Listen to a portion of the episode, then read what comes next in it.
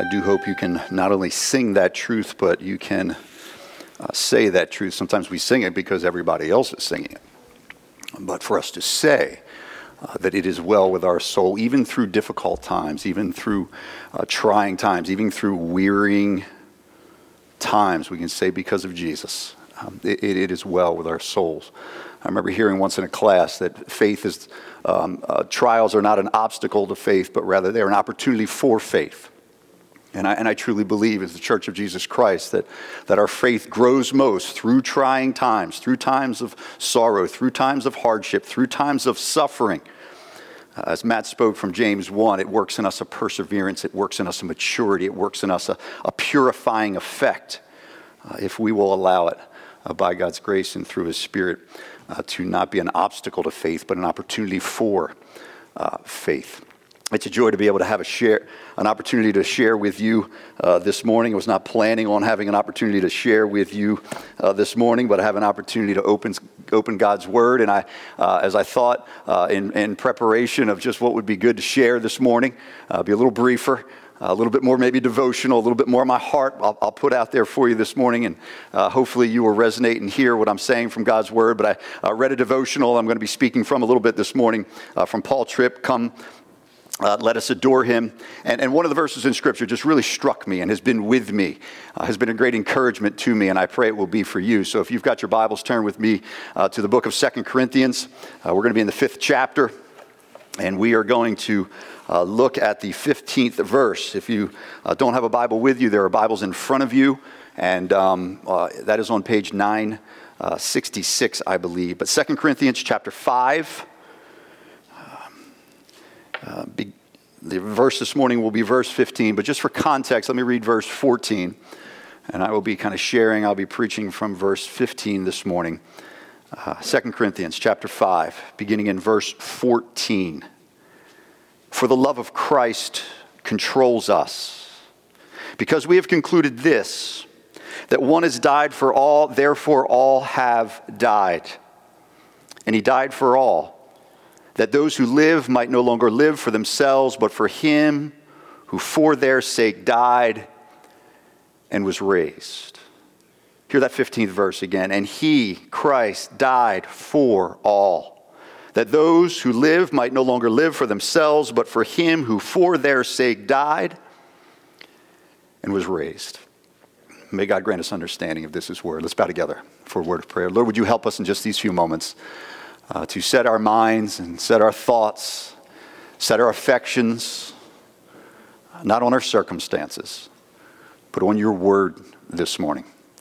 Would you help us to heed your spoken word this morning? Would you give us eyes to see it? Would you give us hearts that are hungry and desiring to receive it, to be refreshed, to be encouraged in your word? Would you cause it to be so? Would you instruct us this morning? Would you encourage us this morning? Would you convict us of sin and convince us of righteousness this morning? Lord, if it will happen, it will only happen because you do it.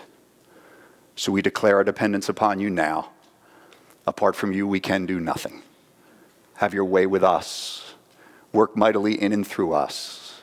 Accomplish your great redeeming purposes in and through the hearts and souls of your people and accomplish your glorious work in our lives for your glory, we pray. In Jesus' name, amen. So, how was your Christmas? You found yourself asking that this past week? I don't know about you, but it just seems like an easy question. It feels like the whole lot. Last Sunday, I, I stood out. So, so, how was your Christmas? And, and people have asked me that this week, and have an opportunity to respond to that. But I've found myself at work. I work as a physical therapist all week, and just on Monday, a lot of people came in and just kind of, well, how was your Christmas? And, and people respond probably just kind of, well, great. How was yours? We kind of respond back, well, great. And that kind of dissolves the conversation. So some people might get a little more honest and just say it was just it was it was hectic. It was it was really really busy. I'm I'm glad it's over. Might be somebody's response. So, how was your Christmas? By God's grace, uh, there's a few of you, and I think maybe one of you is here this morning. There was a couple of you last Sunday. It was, it was the Sunday after Christmas, and I was standing in the back, and you asked me how my Christmas was. And as much as the windows, God just gives me grace, and, and I told him honestly how my Christmas was. I said that it was, it was rough. It was a struggle. It was, it, was, it was a battle. I spent a lot of time and I spent a lot of energy and I, and I spent a lot of money. My, my mind is, is very fatigued from many things, and my body is, is very fatigued. And, and, and quite honestly, I had a really divided heart this Christmas. Quite honestly, I recognized in, in many ways it, it wasn't a celebration of Christ for me, but, but it, it really became um, uh, difficult and, and, and hard. And I used the word Christless. I didn't intend.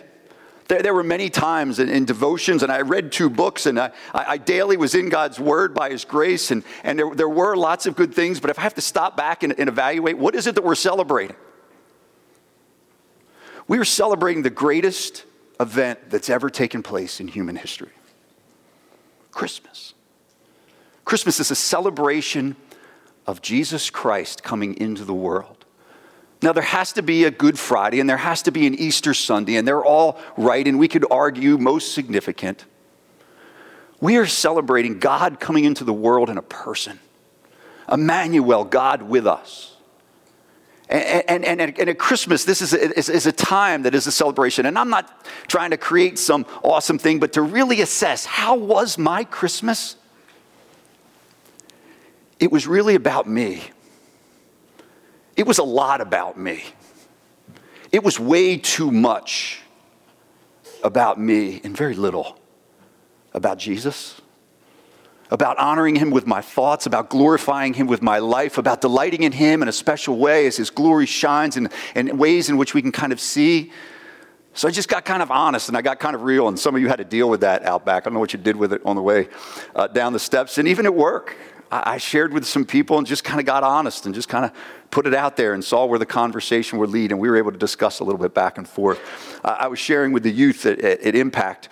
Uh, we had a Christmas party with the youth uh, at Impact, and we had a wonderful, fun night. But I did uh, share from God's Word uh, that night. I don't know if I used this verse. Uh, I wasn't. I don't remember what verse I used, but I did use this story. I shared an illustration with the youth, and I was driving over that night, and I didn't have kind of really story to kind of, you know, just where my my my, my thoughts and my devotion, my message was kind of going. And on the way over, I just kind of thought of this random story. I'm going to share with you this morning. Uh, a story, and Cole is here. Uh, so there's a room full of high school students, and I needed a person uh, for my story, and it's a fictional story. But but Cole is, was there, and Cole's a senior, and he's my last Hughes that's going through the line of four Hugheses that I've had the privilege of being kind of an impact ministering and knowing these young men uh, as they have grown up. So I just picked on Cole that night, and I, and I, I started my devotion by saying this: Say it was Christmas Eve. And, and, and, and right before Jason uh, brings the message on Christmas Eve, we took a Christmas offering. And, and, and we weren't kind of planning. And Cole was sitting in the back, and somebody tapped Cole and was saying, Hey, would you collect the offering? Gives him the baskets. And Cole comes up here and collects the Christmas offering on Christmas Eve. And, and, and as he's kind of passing the baskets, these baskets are just filling up with lots of cash. It was a good crowd, and there's lots of cash filling up these, these baskets. And, and Cole just gets this thought you know, I, I've been praying to God about my circumstances. And I've been praying to God, I don't know how I'm going to get through this Christmas. And a fictional story, you know, my truck's kind of broken down and it needs some repairs. And I, have got some, some gifts that I, I, I, need to kind of buy. And Mr. Bowers hasn't had the work that, that we kind of normally had. And I'm kind of lean on money. I've been asking God about some of the stress. Maybe God's trying to provide for my needs through this offering. And the offering's being collected, and it kind of goes through it, fictional story. He's kind of going through, and, and before Cole hands the, the baskets back. He kind of takes a few 20s and takes a few 50s and just kind of tucks them in and pops them. And the Lord has provided for Cole's need at Christmas. And he hands the baskets to Scott or whoever's in the back, and he sits down and just relishes in how the Lord provides. So I turned to the students and I said, well, What do you think of that? You know, what do you think of that? And it was good, it was nice, it was cold there. We can make it just personal and just kind of go on that. Well, they, it didn't take long. They're angry. They're frustrated. That's wrong. You shouldn't do that. Somebody speak, yeah, that's, that's robbing from the church. You're stealing from the church. It went beyond that. That's, that's evil. That's, that's a wicked thing to do. Somebody off to the side kind of said, You're not robbing from the church, you're robbing from God. And so I let it just kind of sink, sit there for a minute. And I said, that's how it can be sometimes at Christmas. When we make Christmas all about us, all about our glory. Christmas is filled with such wonder and such glory and such beauty in Jesus. Inexhaustible. Our minds, this side of eternity, cannot comprehend the significance of Christ coming at Christmas. And then we take Christmas and we make it all about us. And we rob and we steal from God's glory.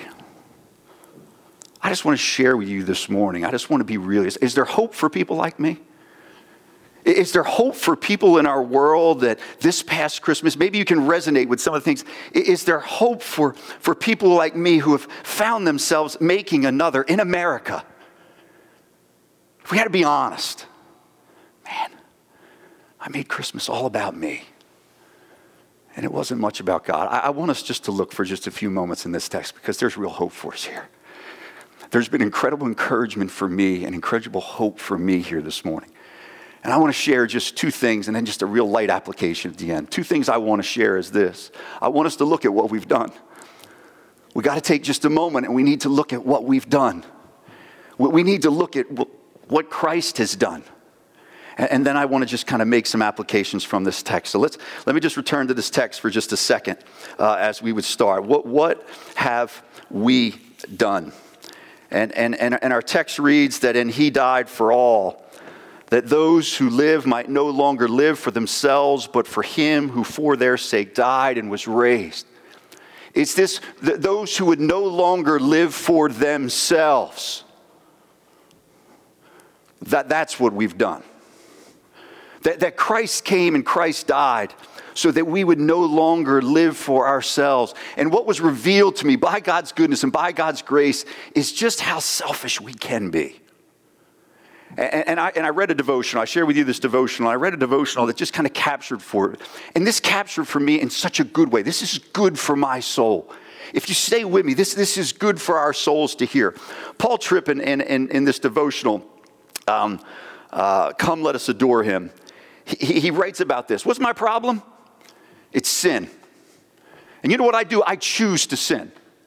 I am no longer a slave to sin. I've been walking with the Lord for 30 years. He has transformed and changed my heart. He has made me a son of the living God. He has put His Holy Spirit in me. Sin no longer has final say in my life anymore. I'm no longer a slave to sin, but I'm slave to righteousness. But I sin. And Tripp helped me to see my sin. And maybe Tripp will help you to see your sin just a little differently. It's good, brothers and sisters when we see this. Tripp writes Sin draws us away from God's glory toward our glory. Sin pulls us away from God's kingdom and produces in us an obsessive allegiance to our little kingdom of one. Sin makes us less concerned about what God wants and more concerned about what we want. Sin causes us to be more excited about our personal plans than we are about the things that God has planned for us. Sin makes us more focused on our feelings than we are about God's will. Here's what sin does it causes each of us to place ourselves in the center of our worlds and make our lives all about us. So we always feel the need to be in control. We hate it if we're not healthy. We can't cope if we're not surrounded by people who like and respect us. We want life to be predictable and easy. We, we, we don't want obstacles in our way or suffering of any kind in our path. So, because we can't control any of these things, we are perennially unhappy with life and sadly, often unhappy with God. You see, our problem is not just that we live in a broken world and that its brokenness enters our doors. Beneath that reality is a much deeper problem. We have a glory problem. We have preferred living for ourselves over living for something and someone bigger than ourselves. In our marriages, in our parenting, in our work, in our friendships, and in our church, we have made life all about us.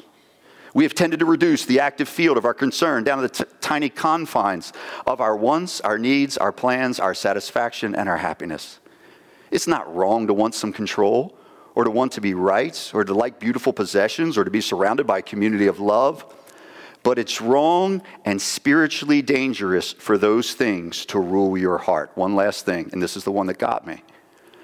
Let me give you an example by asking a rather intrusive question. How much of your anger in the last two months had anything whatsoever to do with God's call, His kingdom, and His glory? You see, if we're honest, we're not angry because the people around us are breaking God's law. We're angry because they're breaking our law. They get in the way of what we want and what we think we need. Brothers and sisters, that was just a good word for me. That's not a, because of Jesus, that's not a condemning word. That's a word that's helping me see my sin for what it is. 30 years of walking with Jesus, 29 years of pastoring God's people. And I still struggle. And I still sin. And I still come to the glorious celebration of Christmas and I make it all about me. And sometimes I need to realize this battle that I am, that it's two kingdoms. And I've been delivered from one kingdom in, into God's kingdom through the shed blood of Jesus. But I still sin. And I need to see what my sin is so that I might recognize it and acknowledge it and confess it.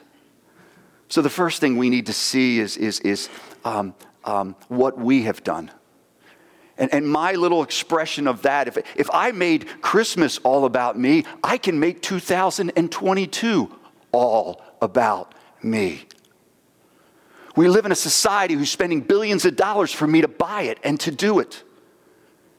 And we need to fight. In the power of the Spirit, we need to fight. But, brothers and sisters, I have good news for you. That's not the, the end of the story. That's what we've done. But I need to remind you this morning from this text of what God has done, and He died for all. That those who live might no longer live for themselves, but for Him who for their sake died and was raised. I, I, I, I, I kind of uh, uh, uh, don't enjoy and relish and delight in God's glory, but I, I, I, delight and I enjoy and I relish in maybe created things. And, and Christmas just is, I don't want to lift a day up. I don't want to lift a celebration above and beyond.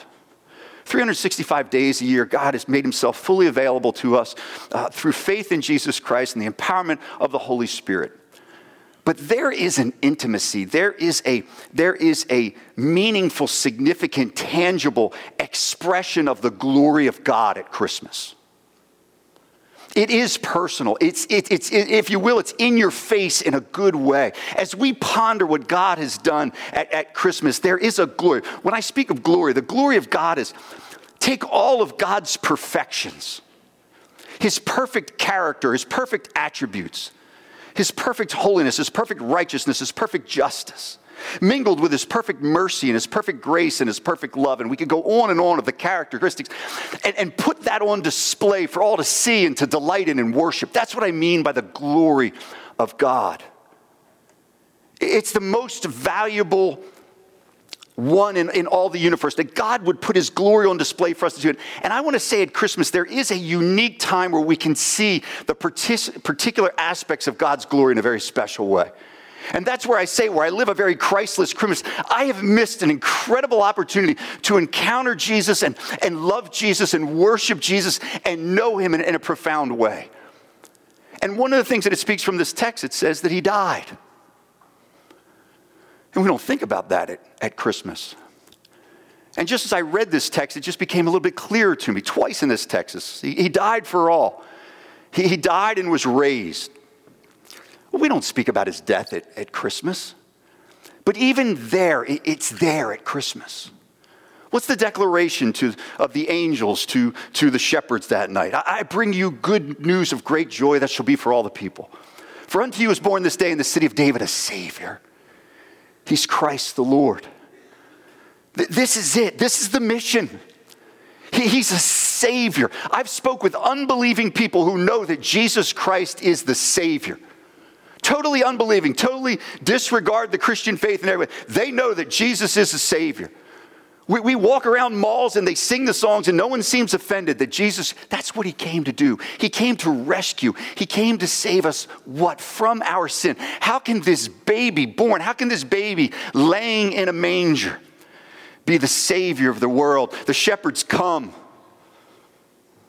Behold, the Lamb of God who takes away the sins of the world.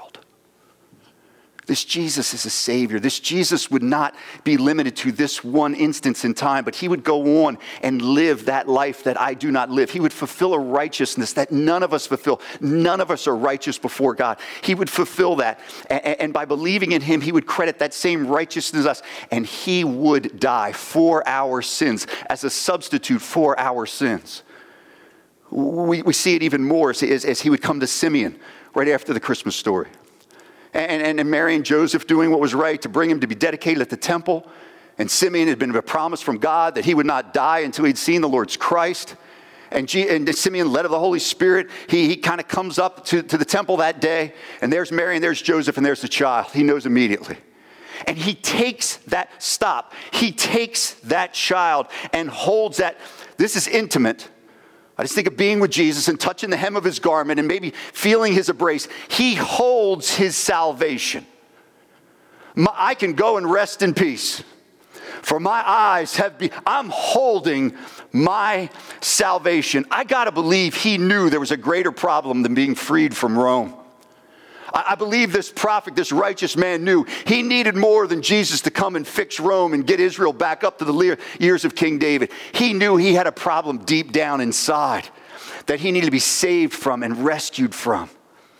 There is great beauty in, even at the birth of Jesus that speaks to his, his glory, the mingling of his justice and his mercy for us. Three wise men would come, three pagan sages would come, and they would bring gifts to Jesus. They would bring gold, and he's, he's kingly. It's right to bring gold to this king because he is King of kings and Lord of lords. They brought frankincense, and he is the great high priest. He is the one high priest. He is the one mediator between man and God. He is going to priest like no other priest we read about in Hebrews.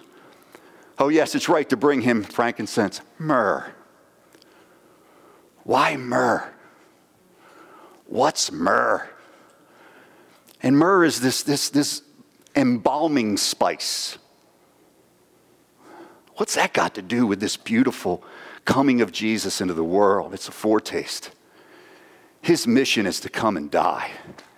His mission, his condescension, is not, it's, his, his coming down is not merely to be a baby and not merely to live, but it's, it's to die. And, and these, these spices, these embalming spices, remind us of the mission of Jesus is to come and to die and to deal with our sin. Brothers and sisters, this is love. Not that we love God because we don't, but that God loved us and he sent his son, this baby, to be, to be a propitiation for our sins. To not only bear our sins on the cross, but to bear on the cross what our sins deserve an, an eternal punishment, an eternal hell. On the cross, Jesus would bear our sins. He died for all. And, brothers and sisters, this is exceedingly good news because he died for my crappy Christmas. He died for my sins. He died for my, my glory thieving acts throughout a Christmas season that will linger into 2022. And all he bids is that I would come and believe this. All he bids is that I would confess my sins and know that he is faithful and he is just and he is kind and he is good to forgive my sins and wash me clean. I can stand before you today washed clean by the blood of Jesus simply by confessing my sin to him. Why? Because he came at Christmas. Because he came with a mission that was to deal with our sins. And when he does that, no guilt, no shame, there is no condemnation for those who are in Christ Jesus. Satan might want to tell me something. Someone up the street and say, You're a lousy Christian. And there's some ways on the outside they might be right. But the truth of the Bible and the truth of this text says that he died for all who would believe. That those who live might no longer live for themselves, but for him who for their sake died. What manner of love And that's what probably struck me the most. I can be so loveless. And the love of God is put on display at Christmas in, again, such a tangible, such a significant, such an intimate way. And I can be so loveless. But as again, we confess, as we repent, as we ask, as we seek the grace to again believe, no condemnation. Our sins are forgiven we are washed and cleansed, and we need not return to our sinful ways of living because He can empower us by His Holy Spirit. That's what we've done. That's kind of just briefly what He did. And then the call is just there. The call for us is, is to no longer live for themselves. That's God's plan for me for 2022. You might write down something else, and I'm going to preach in a couple weeks on something else that I would speak about, but you want to know what God's plan for you is for 2022? Is He'd set you free from yourself. You'd stop living for yourself.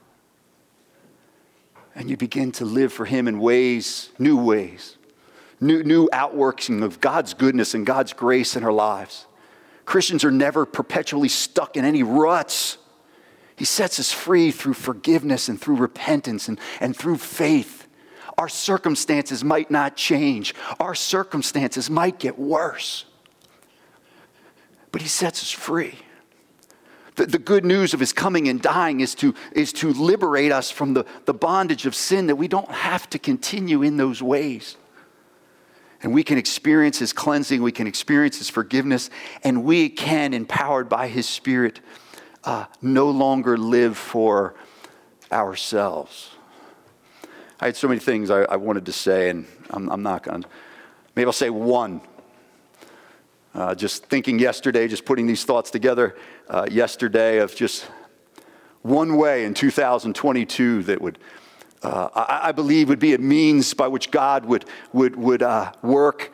Um, as I would think of praying for us as a congregation and uh, just a specific area where maybe some of you would struggle, I want to share with you my struggle, and maybe you can resonate with this as we go.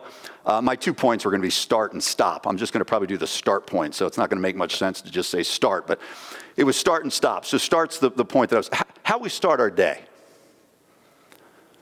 And just real life. We all live. We all got to go, go through our days and we all got to go to bed at night. We all got to wake up in the morning. So life is kind of real. How, how will we start our days in 2021? And I got to say, there's a lot of temptation here. Because the very first thing, sometimes when we wake up, we might go right to a cell phone, and, and, maybe we're just checking the time, and maybe we're just checking our alarm, but then it just turns into an, a, a sundry of just reading and go. And that's how we've chosen to start our day. We might start our day here, me. I, I haven't even fully become conscious, and I've thrown the door wide open to my day. All the thoughts, all the things that need to be done, all the responsibilities, all the pains, and all the sorrows from yesterday. I just let them come flooding on in. And before I even turn and get my feet on the ground, I'm discouraged. I'm, I'm burdened, you know. It's a simple thing. How will we start our days? And I want to say before caffeine and before shower and before we brush our teeth and, and, surely before we maybe look at our phones, might God use the proclamation of His word on Sunday morning? Might God use the gathering of men and the gathering of women and the gathering of life groups and people texting people and people emailing and people calling people and people getting together over coffee and whatever to speak God's word and impart God's grace. And maybe simply as I, I just got that all these things that God would be doing in his life that we would, because it's a battle. He would do all those things that when we would awaken, what would be on our path. My wife is, is very good. She, she tells me this many, many times, and it's, it's good theology. It's not in the Bible, but it's good to this is not my day. She has told me that many times. And I don't heed it as much as I could. It's not my day. And we need to realize at the beginning, it's not our day. It's not our week. It's not our life. It's His. He, he created us for His glory. The Westminster Catechism is just so the chief end of man, woman, is to glorify God and enjoy Him forever. That's it.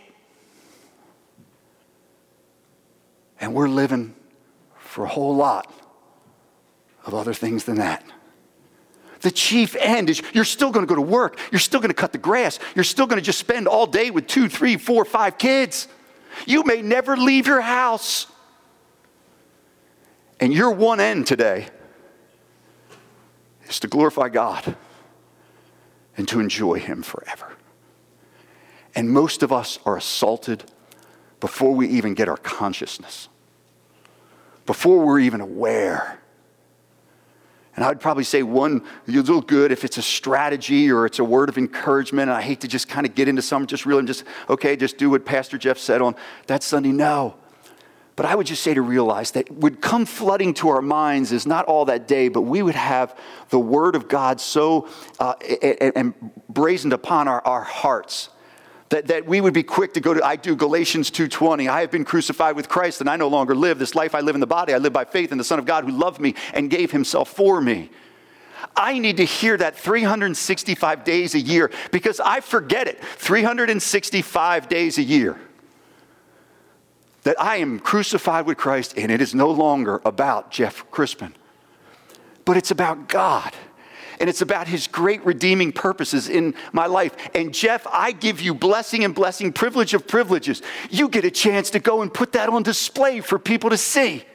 How are people going to see me? They're not going to come and gather at a manger like the shepherds did and behold Jesus in that way. But through my church, I'm going to put my glory on display, not through people who are perfect and have it all together but people that are dependent, wholly dependent upon me and upon my grace in their lives and the empowerment of my spirit that they would go forth and live authentic, genuine lives uh, uh, uh, uh, uh of, of before others to God's glory.